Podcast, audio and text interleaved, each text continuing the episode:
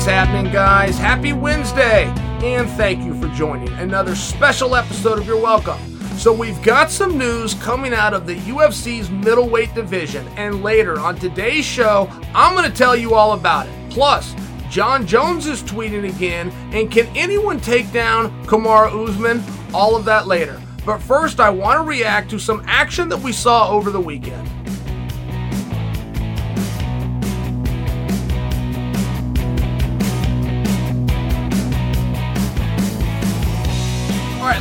Revisit Curtis Blaydes versus Daukaus. Now, th- there's a lot of moving parts here because there was a major commentary coming in on Curtis Blaydes when the fight was over with regards to the fact that he did not take a single shot. I saw more headlines about this than I did anything else Curtis related. There was even odds that got posted that you, you'd have made $2,000 for every $100 you bet if you were to bet that Curtis doesn't take a, a single shot. And it seemed as though this were in the positive. It seemed as though with the things that I read and that I heard that this was a good thing and good for Curtis. So let me just ask you, was it? Are you one of the people that thinks that cool? Because, because what you're telling me is that you'd rather see a good wrestler box than a good boxer box or a good boxer go out there and not use his skills, right? I mean, it's just the phenomenon that I'm speaking to, not the actual skills of Curtis Blaydes. You know I'm Curtis's biggest advocate and possibly his only. But he does have a national championship in wrestling. That's the same national championship that Kamaru Usman has. It's the same one that Chris Weidman has. It's the same one that Jon Jones has. It's the same one that Dan Henderson has. To put in perspective for you what junior college wrestling is about, it's tough. It's hard to do. Rare company. So somewhere along the way, Curtis gets a knock on him that he's not fun to watch. Now, if you're not fun to watch, you got to go and solve that problem. And from the beginning of time, somebody came out and said that you want to see two guys go stand and bang. That's just a belief. That has started in our sport and that never went away. It, nobody takes into account that the biggest draw that the sport's ever had is George St. Pierre, who has never standed and banged it with anybody. It never takes into account that the second biggest draw and the number one anomaly that our sport has ever had is Brock Lesnar, who's never standed and banged it with anybody. The biggest female draw the sport has ever seen is Ronda Rousey, who has never stood and banged with anybody. It's one of these things, but it's still a belief that just won't go away. Let's just take a closer look at it. Is it true? Because if you say that it is, then there's a number of sports that I can guarantee that you've gone and watched. But if I was to point that gun at you and say, well, then certainly you go and watch, you might come back and say no. You do want to watch MMA. You want to see the best in the world. But do you buy into the theory that the best in the world should not use their number one skills? They should defer to something else. Maybe the answer might be yes. I'm just taking a little bit closer look at it. Like there might be something fun about that, about going, look, you got a national champion wrestler in Curtis Blaydes, but he's not going to bring his greatest skills. He's going to take a bigger risk.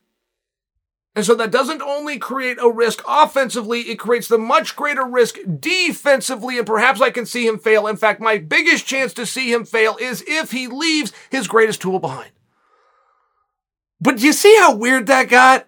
Like you probably had a hard time even following what I just said, let alone processing. It's a it's a it's a really interesting concept. But Curtis Blaydes goes out with had a single shot and he gets a knockout. Great. This is just what happened.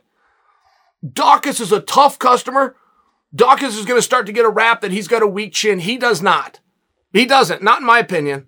Daukaus can take a heck of a shot. The shot that put him down against the Beast, or the shot that put him down by Curtis. I mean, these these were perfect punches just one of those things. If you want to give Daukaus a hard time just because that's fun, I think you're going to have a hard time doing it. If you want to defend it, Daukaus, as I'm trying to do, you're probably going to have time looking at his, his last couple of fights on the internet and just staring at the paper and do, but it's true. Like there was really good moments in Daukaus's fight with the Beast as well as with Curtis Blaydes, but Curtis Blaydes comes out on top. Curtis has Stipe in the audience. Now, who you're going to call out is very meaningful. And you're generally never going to get what's called a tee. You're never going to get teed up by the announcer. That's just not the announcer's job. And once in a blue moon, if the announcer does tee you up, it's probably because he misspoke. He was probably trying to do the interview, in this case, Daniel Cormier, and he happened to give you a softball right down the middle, and Daniel did. Daniel's taking a look at the division, the division that used to be his. Nobody's got more right to speak on this than the former champion himself. And he asked Curtis Blaydes, Do you want a title shot? Right down the middle. With Stipe Miocic, who we all believe will be fighting for that belt, is going to be the undisputed of the interim championship. He's sitting right there. Everything's wonderful. Now, I cannot fault Curtis because Curtis and Stipe are friendly. They used to be training partners. That much I do know where the relationship stands today, but that's a tough thing. You come in a guy's hometown. Stipe is just trying to take in the show with a building full of support. Do you really want to point? Do you really want to burn your relationship over a potential call out that you're unlikely to get? It's extremely important in this sport that when you call for something, you get it. If it's a match that makes no level of sense or doesn't interest you at all, but you feel the wind going in that direction, you are better served to call for it before the headlines come out and tell you that you're doing it anyway. So he kind of passed. Curtis Blaydes. He kind of passed on Stipe. He said something nice to Stipe. He hedged his bet, but he really went after Ciryl Gane. Now that call out bothered a lot of you. A lot of people say, hey man, I don't understand this. In addition, Blaydes was speaking to the question that he was asked by Daniel Cormier in terms of is a title fight next. Blaydes took that part of it and wanted to go after Ciryl for an interim championship. Why would Ciryl be fighting for an interim championship? I'm not challenging the notion on its surface. I'm looking into it. Why because he had a close fight with Ngannou? because he is the most recent interim champion brings about. I just don't know a time in history where a guy can lose in a title fight and then goes on to be in a title fight. It may have happened. You might be able to go to the internet improvement, but but I'm pretty good at this, and I just don't know of one off the top of my head. So why would Ciryl qualify for that? Why would Ciryl be in that spot? Moreover, what does Blaydes expect to get from Ciryl? Now, that is a rhetorical question. Let me answer it for you. What a fighter wants when he calls somebody out, he wants a response. That opponent that you're looking for, make no mistake, is your partner. Not only the night of business when you step in there, every single day trying to capture the headlines every day leading up to, you've got a partner. Ciryl, I've been giving Ciryl a hard time. In all fairness, I come over and pick on the way Ciryl carries out media and or lack thereof. I'm being like a little kid. I just want him to say something. I'm very sincere when I come out and tell you what a bad job that Ciryl has buried his head in the sand, that he did that before the Ngannou fight and he's done it after. That's just a factually correct statement. But that little kid in me that keeps jabbing at Ciryl, I just want him to speak up. There's something about Ciryl for me I find interesting. And I need a little bit more of it. And me saying that he doesn't do anything and buries his head in the stand, and you guys have joined me in this, but what are we really doing? We're trying to get him to say something. So when Curtis calls out Ciryl one for a title shot, which is simply is not going to happen, not to mention one half of the next title fight is sitting there in Stipe. All Stipe needs is a partner who appears to be Jon Jones. So as soon as you pass on that, it's quite a leap to believe that you're going to find yourself in there with yet another guy who's not there that's not going to give you any kind of response and that a belt is going to be on the line. It's just a really big leap. I'm not against the whole thing. Not all of it. It's not going to be a title fight, and I think that that's a little bit silly, and you're not going to get anything that you don't ask for. I wouldn't give anybody a hard time for asking for a title fight. I'm coming back to the premise that you cannot ask for anything that you then get swatted away you will look as though you have no power. Now, the truth is in this sport, nobody's got any power, but you can look like you do. Or you can show your hand, you look the opposite. As I think about Curtis Blaydes versus Ciryl Gane, I got nothing against it. That's not going to be a marquee and a headline, and Curtis is going to do his part, and Blaydes is going to do his, and whoa, be careful at the weigh-ins. We can't let these guys get face to face. It's none of those things. But if you do want to look at from a competitive standpoint, that's an interesting match is Curtis, and you'd have to ask yourself this one question going into it, is Curtis Blaydes going to continue to be controlled by people on the internet who say he should stand and bang as opposed to going out and using his wrestling prowess? Because if you come to the conclusion that he is, now the fight against Ciryl Gane just got a lot more interesting. And if you were to refer back just to paper, one thing that Ciryl had going into the fight with Ngannou, why that fight was such a surprise that the competitor, the Predator not only came from behind, he came from behind three rounds in a row through a form of ground and pound. The reason it was so surprising, Ciryl had never been on bottom. Not one second. He had never been taken down. Now, we discussed over here that he had never been in there with anybody who had attempted to take him down. So the mere fact that Curtis Blaydes has it, I mean, look, this is going to be the knock on Ciryl until he proves otherwise. The knock on Ciryl is going to be take him down, keep him there, and beat him up. He could go two, three, four more fights. If the people aren't trying to take him down, he's still going to have that same knock with that same question mark. Curtis Blaydes could solve that problem. But it is very interesting if you're just guessing, if you're just closing your eyes and imagines what happens in that fight. You do come back to the same premise, which is Curtis Blaydes, a national champion wrestler. If he was to take on Ciryl Gane, is Curtis going to even use the tool of wrestling? Staying in the heavyweight division, I want to transition to the latest with Jon Jones, who surprisingly I haven't talked about on the podcast recently. Allow me to correct that. Jon Jones, talking about himself, said, My candle at light heavyweight had blown out, and it showed in my last performance. Now, what is he talking about? Jon's last performance feels like it was three years ago, and it I believe was against Dominick Reyes. I also thought that Jon lost that fight. But Jon had to show a real heart and he had to show a real grit. It was not the skills, it wasn't the punching and the kicks that brought him from behind. And Jon's been put in that spot a couple of times where his skill set seems to separate. He's got the longest reach and he knows how to use these elbows and he shows sharp, Bony Jones. There's a ton of truth to those skills. One thing that you don't see as much is how tough he is. When it's time to get tough or it's time to be weak, he toughs it out. Jon's sitting here speaking about he's now remotivated and he's doing that at heavyweight. What if he's telling the truth? And this would not be something that Jon would come to mislead you, the audience. It's something that he would use the audience as a way of convincing himself. It's very normal with all human beings, and you see it a lot with fighters, and you only know in hindsight who was accurate and who wasn't. You will hear about prime of a career. But nobody ever takes the time to explain was it his prime mentally, or are you talking about his physical prime? And once the prime goes and it can never come back, that stuff is largely mental. Largely. Mm, it's a pie and there's other pieces to it, and father time is undefeated, and all of those adages that you hear, there's a lot of truth to that, but a guy also knows what he's putting into it. I could see it with my own teammates. When I came up through Team Quest, we were very coveted. We had multiple world champions in the room.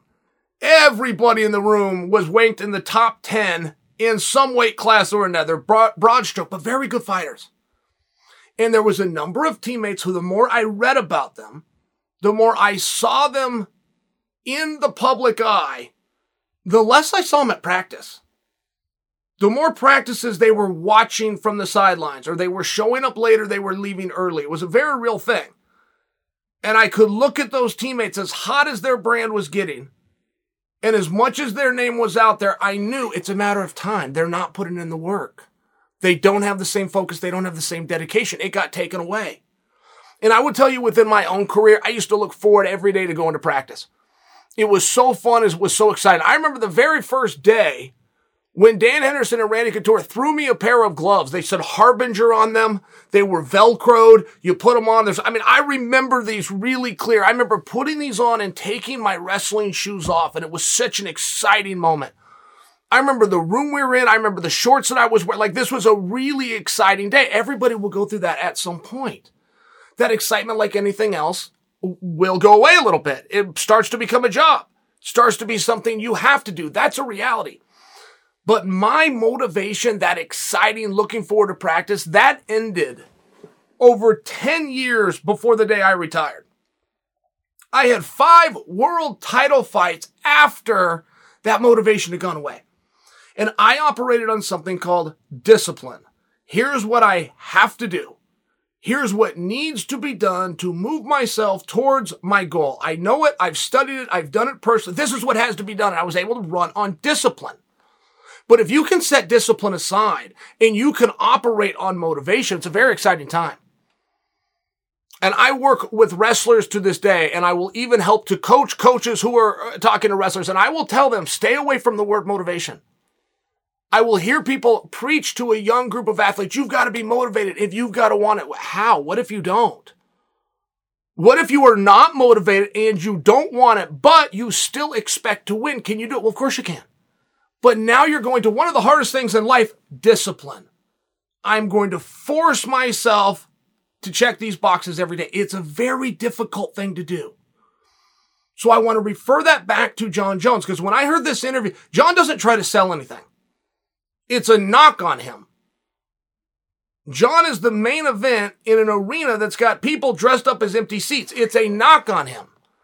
Jon's had to, had to leave a division because he cleaned it out and there was nobody that you, the audience, was captivated enough that perhaps could beat Jon. Even in the fights that he wanted on to have that went on to be blockbusters. You could look at Gustafsson part one. You could look at the fight with Santos, where many people thought Santos won. You could talk about Reyes, where I personally thought Reyes won, but not going into them coming out, there were these very beautiful performances. And I could give Jon a number of compliments. I'm talking about the anticipation going into them. Nobody knew those guys could compete with him. And I've never been convinced that that division and Jon had parted ways as much as Jon had just passed over the division. He was starting to lap it. He's starting to look at names that he's already been in there with. He's starting to have a bunch of readers. He started his career very young where there were legends in the sport you could put a poster and oh my goodness, Jon's going to be standing opposite and then you could fill in the blank whether that was going to be Machida or that was going to be Rampage Jackson. I think at one point in time, Jon Jones versus Chris Weidman was actually headed for each other, even though there were different weight classes. But the point is there were things that we were looking forward to. If that goes away for you, and I have evidence of the fact that it did go away for you, my proof is that the arenas weren't full. That isn't speaking to the skills of Jon and or his opponent. It's speaking to the anticipation ahead of time. You, the audience, believing you know how the movie is going to end, and therefore, what's the point in buying a ticket? Well, heavyweight is completely different. It's completely different for us. There's questions that we have. There's things that we want to see. So if that's true, which it is, you could exemplify that for what goes inside of Jon Jones. And now he's finally speaking on it the first time. He's talking about the hunger that he has. He's talking about the excitement he has. He's talking about he's got a point to prove and he wants to go and do it. What if that stuff's true? I will tell you when I hear inside scoop from teammates or coaches or people that are in the room with Jon Jones, and this is after he left Jackson Wink, which means between his last fight and this one, guys, it's through the roof what they're saying about this guy. These rumors on Jon Jones, it's it's unbelievable the way that are people that are there and watching him train go. I'm into the experiment. I have been into the Jon Jones experiment from day one, which is Jon going into a new weight class. The only part of this that I ever disagreed with was that he needed to weigh 240 pounds. That's a very arbitrary number. But you have to pick a number. Like, there just has to be use the world that we're living in where you need six feet of social distance. Well, what's wrong if it's five and a half? Or how come it's not? Like, you have to pick a number. It's rel- so Jon picks 240 pounds and then he updates us all through social media known as Instagram. And the closer he gets to the 240 pound mark, of which he has achieved, the closer he gets by his verbiage to signing a contract and coming back and fighting. However, the story and the anticipation for me, and I speak for the collective me, all of us, still hasn't changed. We want to know how Jon will do against a bigger opponent, which is where matching them up gets a little bit tricky.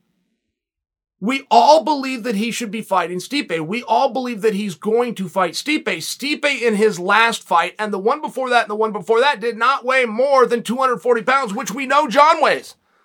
Now, Jon versus Stipe works. I'm not trying to make believe that it doesn't, but it does take away the one question of the Jon Jones experiment. Imagine Jon goes to fight Stipe. Just imagine for me, if you will. We don't ever know what a guy's going to weigh.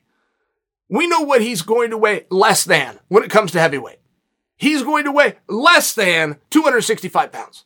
So just imagine Jon Stipe, big buildup.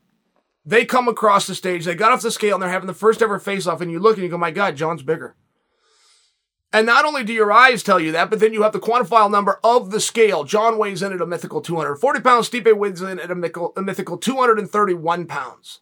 You got a problem. And this has been tested. This was tested in Stipe Miocic versus Daniel Cormier, part one. They went and did the Ultimate Fighter. Was this huge thing, and DC's got the whole champ champ business, but DC isn't big enough for the weight class. Do you guys remember this? Then they do the weigh in. Daniel Cormier weighed, the light heavyweight, weighed in more than the heavyweight champion. And the line changed instantly. This is not just my opinion. I'm sharing with you guys a historical fact. The line changed. And nobody ever knows what to make of it. Nobody knows if a guy weighs more, is that a good thing or is it a bad thing? I can remember being a kid. Mike Tyson had a fight. I believe it was against Lennox Lewis. But Mike Tyson had done the training camp in Hawaii. Nobody knew what he did. Nobody knew how he prepared. He took his team, he took his coaches out there, but the lines moved against Iron Mike just on the fact of where he did a training camp with the belief by the public how, how much you going to train in Hawaii?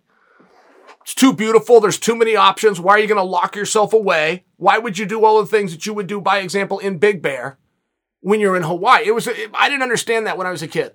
I must have been 10, 11, no more than 12 years old when this fight took place, but I remember people talking about it. I remember thinking it was ridiculous. Then Mike got to the scale. He weighed in the most that he had ever weighed for another fight. Mike Tyson in his prime was anywhere between 220 and 222 pounds. And I can't remember what he came in for this fight, but the line moved drastically. Now you have the narrative going into the fight. How much training are you actually doing in Hawaii? And now we have an answer. If a picture is worth a thousand words, the look of Mike Tyson going to this contest where he prepared in Hawaii was a very different looking Mike Tyson. And when that line moved, Mike got stomped the next night which was unlike Mike Tyson. This wasn't a back and forth battle. This was really one sided from a guy that looked as though he was out of shape. Now, I only bring that to you not to give Tyson a hard time. I'm giving you a historical reference that I happened to live through. And that people that knew more about the fight game than me and also knew human nature and personalities more than I did at that point in my, they were all right. Apparently there is other things to do in Hawaii that's good for distractions. What a guy weighs is very relevant because you're talking about calories in versus calories out. If a guy comes in heavy, you don't have a whole lot of options as to why. He either ate too much of X food or he didn't work hard enough and burn it off, right? It's very straightforward. There's a reason that we weigh them in and make a whole show out of this. It's not just so you can make the contracted weight. It's very relevant what a guy weighs as opposed to what he used to weigh. So if Jon was to fight Stipe and only the day before we get them on the scale and we find out that Jon's bigger than Stipe, right, the experiment goes up it's relevant. As small of a detail as it might be, it would be very relevant. I shared with you guys through my pen pal, who is Stipe's wife. She says that Stipe's put on 20 pounds. I have to assume that those 20 pounds are from the last time Stipe weighed in, of which he weighed 233 pounds. So I'm imagining Stipe weighs 253 pounds. Seeing Stipe at the show when they did the cameo of him over the weekend, whatever he weighs, it's the right way. It's a good looking and hard build, whatever he's got, but that still preserves the story of can Jon take on a bigger man? There's a lot of moving parts to this. There really is. But the overarching, the number one thing that Jon had in this interview, Jon is a guy who does not sell. He doesn't come out. He does not hype. He doesn't promote. He just doesn't do those things in conjunction with the fact that he had nothing to advertise. He had no date. He had no opponent. I took it as sincere. I took it as a guy who agreed to do an interview who answered the question that was asked of him that speaks to motivation. A motivated heavyweight Jon Jones is a very interesting prospect.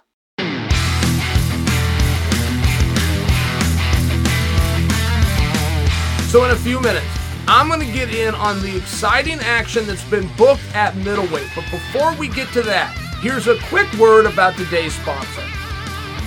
Do you identify as crypto curious? If you've thought about entering the world of cryptocurrency but felt a little bit overwhelmed, our friends at Coinbase make learning to buy and sell very simple. I've been studying and investing in crypto for quite some time now, and I understand it might feel like an exclusive club. But let me put your mind at ease, because it's not.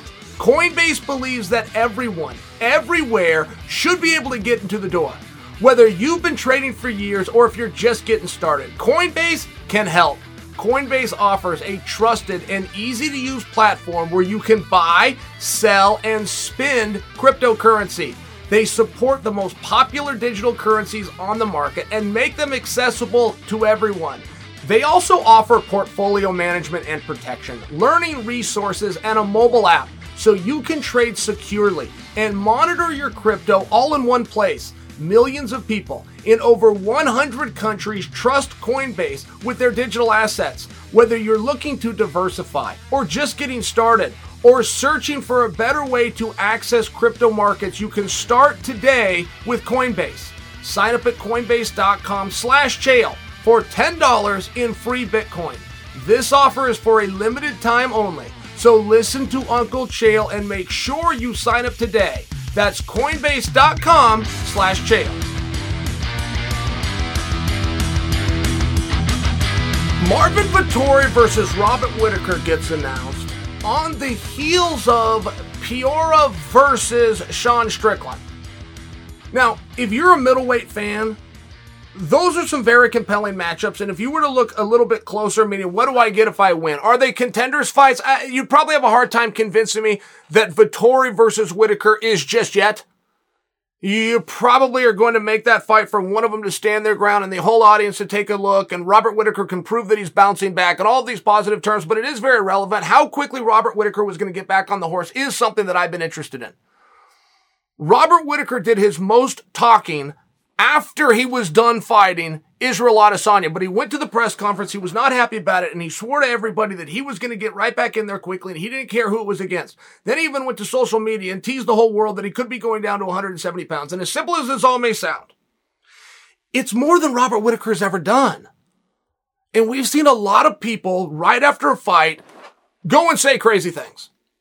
And I'm going to define crazy as things that they don't mean, make promises that they never keep, say things that two and three and four days later, it turned out they're feeling a little bit different. We see that in the heat of the moment on the microphone or the post fight press conference in this case, doesn't ever come to fruition. So the fact that Robert Whitaker is turning around, this is pretty quick. I mean, this is going to be the middle of June, but in all fairness, he's going to be starting training camp tomorrow. It's a quick turnaround for Whitaker against a very game opponent, so we know that he's got some motivation. That's that's great. Number one thing you can take away from that is what I just stated. Now, take a look at Pereira versus Sean Strickland. This is matchmaking at its finest. If there's certain ingredients that you want in a story, Pereira has them. The only issue is going to be how are you and who is going to go out and tell that story? Most of you would not know what an Alex Pereira was if he was standing right in front of you, but in all fairness, the champion of the world, Israel Adesanya, does. Nobody speaks more about Pereira than Israel Adesanya. Apparently, they had crossed paths back in the world of professional kickboxing days, and Pereira won. The end. I can't take anything more of it than that, but that eats away at Adesanya, and that's something I can relate to. When you have one of these matches that keeps you up at night because you didn't have the outcome that you wanted, you just assume the whole world knows. You assume the whole world knows all about it. You assume the whole world saw it. You assume that the whole world wants to see it again. But whether that assumption is right or wrong, nobody steers their own career in the entire sport of MMA. Not right now. Nobody does a better job than Adesanya. If you want to fight Adesanya, before you take it to the people, before you take it to your opponent, take it to Adesanya. He steers his own career, and that's very relevant because Adesanya is helping Pure. Then you've got Sean Strickland. Now, this guy's a lightning rod. Sean wants you all think that he's crazy Sean Strickland. Who knows what I'm going to do and say next? But he's also on a seven fight win streak. Guys, I could have that wrong, and he's won eight in a row. Sean Strickland has not lost in a period of time. Sean Strickland has never lost at 185 pounds. Sean Strickland, in my opinion, is the clear number one contender, but he's not getting the shot. Sean Strickland's last loss was at 170 pounds to the current GOAT, Kamaru Usman. Everything on paper about Sean is beautiful. Now you just got time to come around. Whoever the champion this is, in this case it's Adesanya, you can only fight one guy at a time. And apparently he's going to be fighting Jared Cannonier. Now, as I digress and I break down the fights that are made for you guys, you might be looking forward to it. You might be thinking this one's for a title shot. I feel as though you would have missed the message. in everything that I just said, the entire message is glaringly clear, which is where's Paulo Costa? If the last four minutes of your life you heard everything that I had to say and you're not asking yourself, where is Paulo Costa? Now, I have a good relationship with Paulo Costa, but I stay out of his business. I never call him and ball. I never text him, hey, what's going on? I have my own opinions on Paulo Costa. First off, he's awesome. He's not just good. He's not just a great fight. He's more than that. He is something special. And above everything, I want to see him at light heavyweight. I'm all alone. It does not matter how much I want that or how much I come to you guys and then you support me in the comments or you go onto social media. He is not going to 205 pounds, according to him. His own manager has spoke up about that. His own coach, when I talked to him, Captain E, they all said, no, 185 pounds.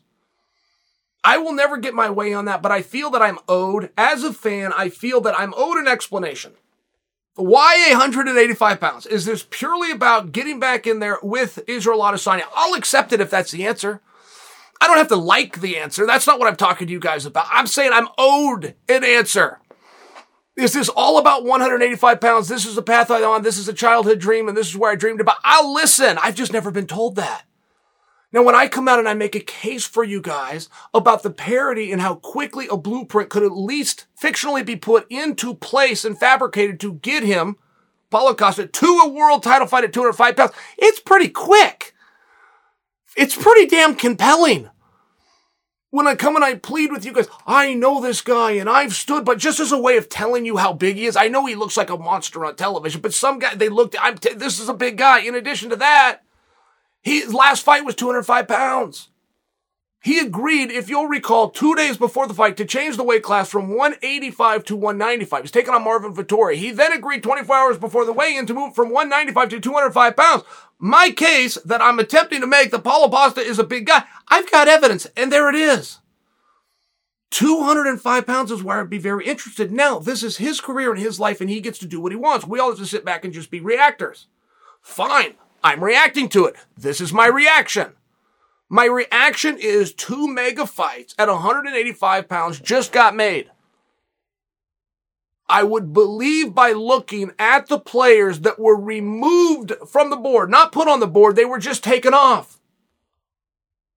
I would use that to surmise that Jared Cannonier is in fact getting the title shot and that Paulo Acosta is in fact lined up with nobody, and I'm wondering why.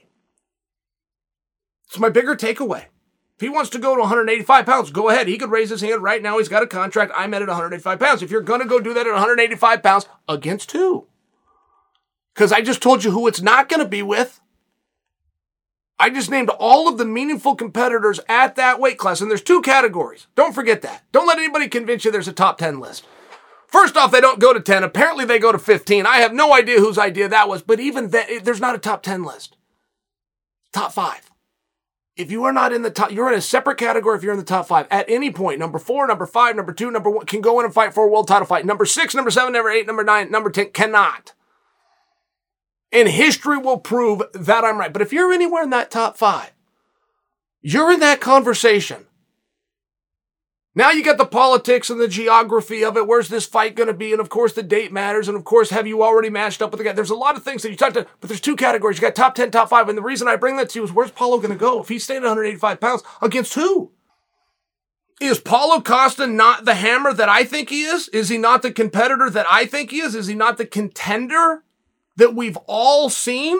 And all of a sudden he's taking on a number 12, a number 14. That sounds irresponsible to me. I'm light on the idea. Or is Paulo Costa behind the scenes finally agreed with us and thinks he should go up to 205 pounds? We won't know the answers. The guy is very mythical. We don't know anything ahead of time with Paulo Costa, but there is hope and there is a chance based on what we just said. I think that you've really got two schools of thought. First off, there's probably nothing to see here. In all fairness, Paulo Costa is likely 185 pounder and he just hasn't raised his hand. X, Y, and Z is still bothering. and Something's always getting to the guy and he's just not ready to go in yet. Okay, fine. The simplest answer is usually the, and that's probably exactly what it is, but there's still a chance that that isn't the case and that he is making a move to 205 pounds and he's just buying himself some time. But when I do look at these middleweight matches that are being made, I don't think about the matches that are to come. I don't think the guys that are about to fight. I look at who's not.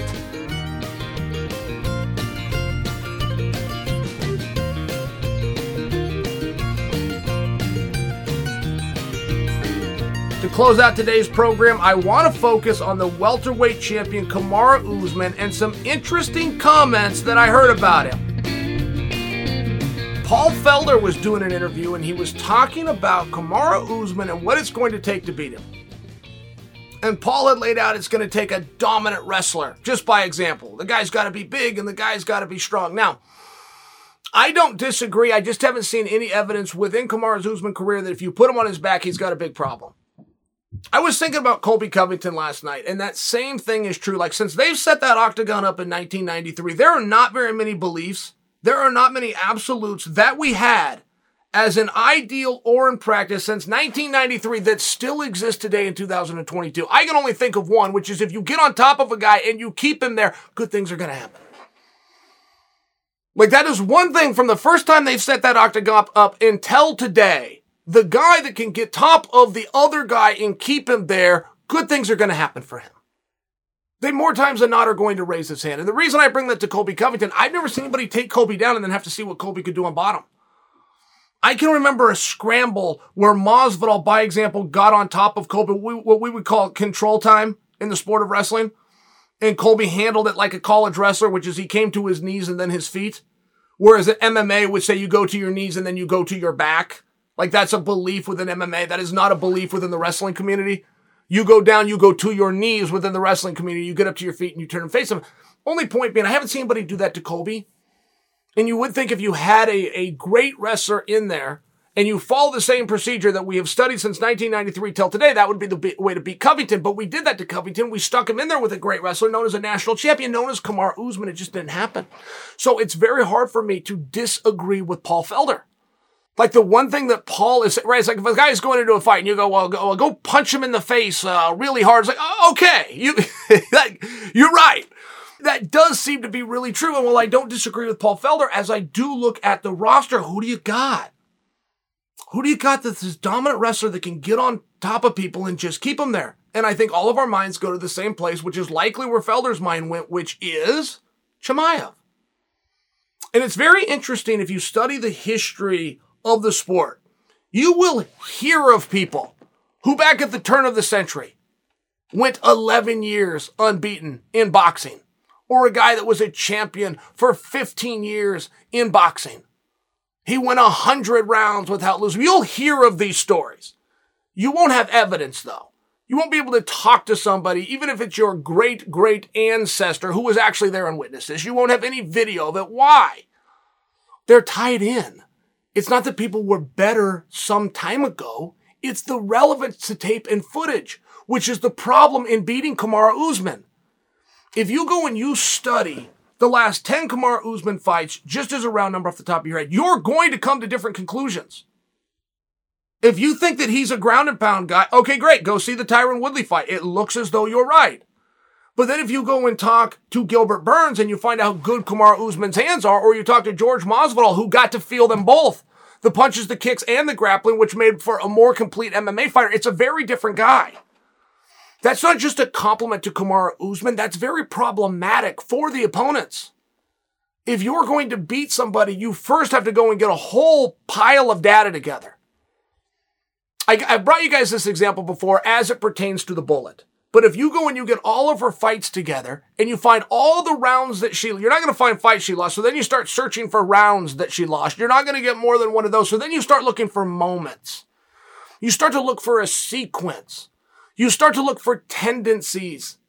You start to look for habits. I mean, looking for tendencies and habits, these are the words of a very desperate person, but you have to start somewhere.